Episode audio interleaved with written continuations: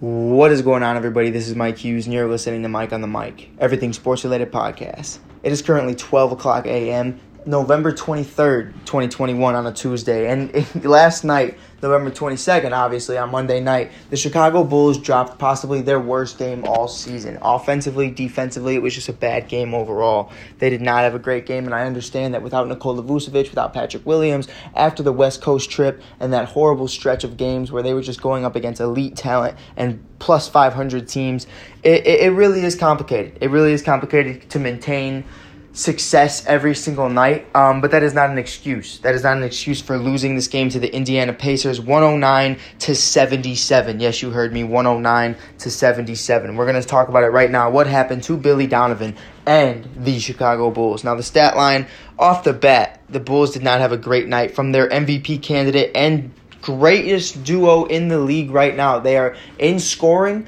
points in the NBA, top five. Number four is DeMar DeRozan, averaging 26.8 points per game. And at number five is Zach LaVine. I believe it's 26.3 or 26.4 points per game. They are the greatest tandem, the greatest duo in the league so far. Everybody has been biting those words who said that they weren't going to potentially work well together, um, but they have. But tonight, neither of them were in sync. DeMar DeRozan, 27 minutes, 18 points, 2 assists, and 1 rebound. And Zach LaVine, 26 minutes, 17 points, 3 assists, and 2 rebounds. Bradley had 17 minutes, 6 points, and 5 rebounds. Lonzo Ball had 25 minutes, five rebounds, two assists, and zero points. Coby White, 25 minutes, four points, three assists, and five rebounds. Brown had 30 minutes, six points, two rebound, two assists, and five rebounds. Ayo had 24 minutes, seven points, one rebound, one assist. Jones Jr. 19 minutes, eight points, five rebounds. Green 16 minutes, three points, four rebounds. Thomas had 12 minutes, five points, one rebound. Dotson had seven minutes, two points, three rebounds. And Marko Simonovic got his first time playing in an actual game. Seven, po- uh, seven minutes, one point, and one rebound. Happy to see the big man playing. Johnson got five minutes and zeros across the board. Overall, it was not a great game from the Chicago Bulls whatsoever from an offensive standpoint. You know, we could talk about Zach LaVine not performing well. We could talk about DeMar DeRozan not performing well. We could talk about Nikola Vucevic still being out. Um, but I'm going to talk about Lonzo Ball. Lonzo Ball is one of those situations where we understand we've seen him hit seven threes in a game multiple times this year. You know, a couple times at least. But we've seen him go on and off and average from 25 points all the way to 20 plus points. You know, we, have seen him do his thing. So on a night like this, I and with especially without Nikola Vucevic, you know, he's a part of the big three, potentially big four, depending how you look at it. Um, you know, we need Lonzo Ball to step up. You know, I understand DeMar DeRozan needed to come to play. I understand Zach Levine needed to come to play. But Lonzo Ball, in a situation like this where neither of those guys are being ball dominant, I need you to be that guy. Big baller brand, that guy we all know you can be, that you were in Chino Hills, that you were with New Orleans, that you were early on when the Lakers before Bron came and everything you were doing there. Um, we, we just need to see him be better and be the guy we know he can be. His offensive scoring isn't consistent, um, but when it hits, it's it hits, and he's hot. He's probably one of the best shooters from the three point percentage, um, but from the three point line, pardon me, in the league at on some nights. Not overall, but just on some nights. I mean, he had a better uh, three point percentage than Steph Curry at one point this year. I don't know if that still holds true. I have to check that out, but it's definitely a situation I look at it and I say Lonzo Ball definitely can be a number one option on certain nights. Um, now let's talk about the two the tandem. You know what happened to DeMar DeRozan? He's been averaging anywhere from 25 to 35 points per game. Uh, even average, his highest was 38. You know he almost had 40. He didn't. Uh, Zach LaVine, same thing, 26 to 35 plus points per game. They're both doing it all year long. Um, you know we're seeing great things from them, but obviously this is going to happen nights like these. It definitely does happen. I'm happy we got it out of the way now. Like we can build off this. This is something we can motivate ourselves with. I feel like they really were feeling themselves after that West Coast trip. Um, you know, you, you go what was it, eight and four over that West Coast trip. It, it, it was it was a great great trip. Um, but let's be real. Then you come back, you beat the Knicks after the Knicks beat you um, in a very close, hard fought battle. You know, earlier on in the season, and, and now you're kind of feeling yourself. Indiana comes rolling through, and you don't really take them seriously now. And Sabonis is the real deal. Sabonis had a, a double double, 26 minutes, 21 points, 11 rebounds, and four assists. True Holiday, 26 minutes, 14 points, four rebounds, two assists. Miles Turner, 26 minutes, he had a double double as well, 10 rebounds, one assist, and 12 points. Brogdon had 29 minutes.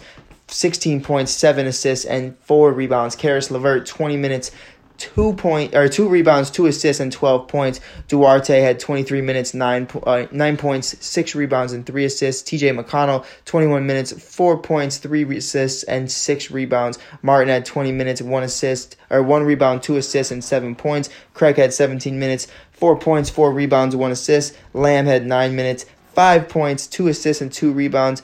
Bizard uh, had seven minutes, five rebounds. Brissett had seven minutes, two rebounds, three assist, uh, three points. Wanamaker had seven minutes, one rebound, two assists, and Jackson had four minutes and one rebound. Now, this wasn't the greatest game uh, offensively from any of them. They just played great ball. I truly do feel that way. They played great ball. You had one, two, th- one, two, three, four, five guys in double digits. Um, and, and rebounding wise, two of them have a double double. Everyone's getting their boards. Everybody's doing their thing. Um, it, it's it's just a great overall played game um, from the Indiana Pacers. I have to tip their caps off to them. They played an amazing game. People are sleeping on them. People always forget that. In, in my personal opinion, the Indiana Pacers are a superstar away you know, Sabonis is there. Don't get me wrong. Sabonis is a star. Um, I, I think he's still on the verge, the same as Zach LaVine, the same as many other individuals, from taking that next step from star to superstar. Um, maybe potentially this could be the season that we have that conversation if he starts to heat up a little bit more. But you're missing a, let's say Paul George miraculously ends up back on the on the Indiana Pacers. That to me the way Paul George has been, been playing at this MVP candidate type level is is what takes them over the top and what makes them a serious contender in the East potentially. You need someone like a Paul George. You need someone in free agency to bring in to really be the face of this franchise, to be that Kawhi Leonard to the Toronto Raptors that it was in 2018, 2019. You definitely do need that because I, I, I love how homegrown they are, and obviously you still have other guys as well um, that are injured that are going to be coming back fairly soon, and you and you gotta you got you gotta make sure that you know T.J. Warren, if he's anything like he was at one point in the bubble, it's definitely a conversation to be had that maybe you do have a potential star that that's coming back soon, but you don't know what you have in him yet. Caris LeVert, an amazing grab for them, you know, an amazing grab, and I'm still shocked that people even let him go because. Caris LeVert can hoop. Caris LeVert is an amazing player. Sabonis, again, amazing. Miles Turner isn't a scrub. He's a hooper's hooper. Um, you know, these guys are really good. TJ McConnell, I feel like TJ McConnell is very slept on. I'm a big fan of TJ McConnell. Um, watching him play, I believe, what was it, in Philly with Jimmy Butler, was so much fun to watch. Um, but yeah, with that being said, I mean, it, it was just a bad game overall by the Chicago Bulls. And you know, the highlight of the night was the, the fire Matt Nagy chant at the United Center. They were cheering it. They were they they were demanding it. We as Bears fans and Chicago sports fans are demanding change in the Chicago Bears coaching staff and front office and potentially even ownership if they don't start taking care of this shit seriously and taking it serious because I mean, we're hearing already, and not to get off topic, but we're already hearing that, you know, officially today it's announced and, and sources are saying that the Bears locker room is officially lost. Matt Nagy has lost it. Bears players want him out. They want him fired for the first time in potentially 101 years. We might be seeing a Bears head coach be fired mid-season. It has never happened before in the 101 years of the history of this franchise, and it could potentially happen with a loss on Thanksgiving to the Detroit Lions that would give them their first win all season. They're like what 09 and 1, like something fucking stupid.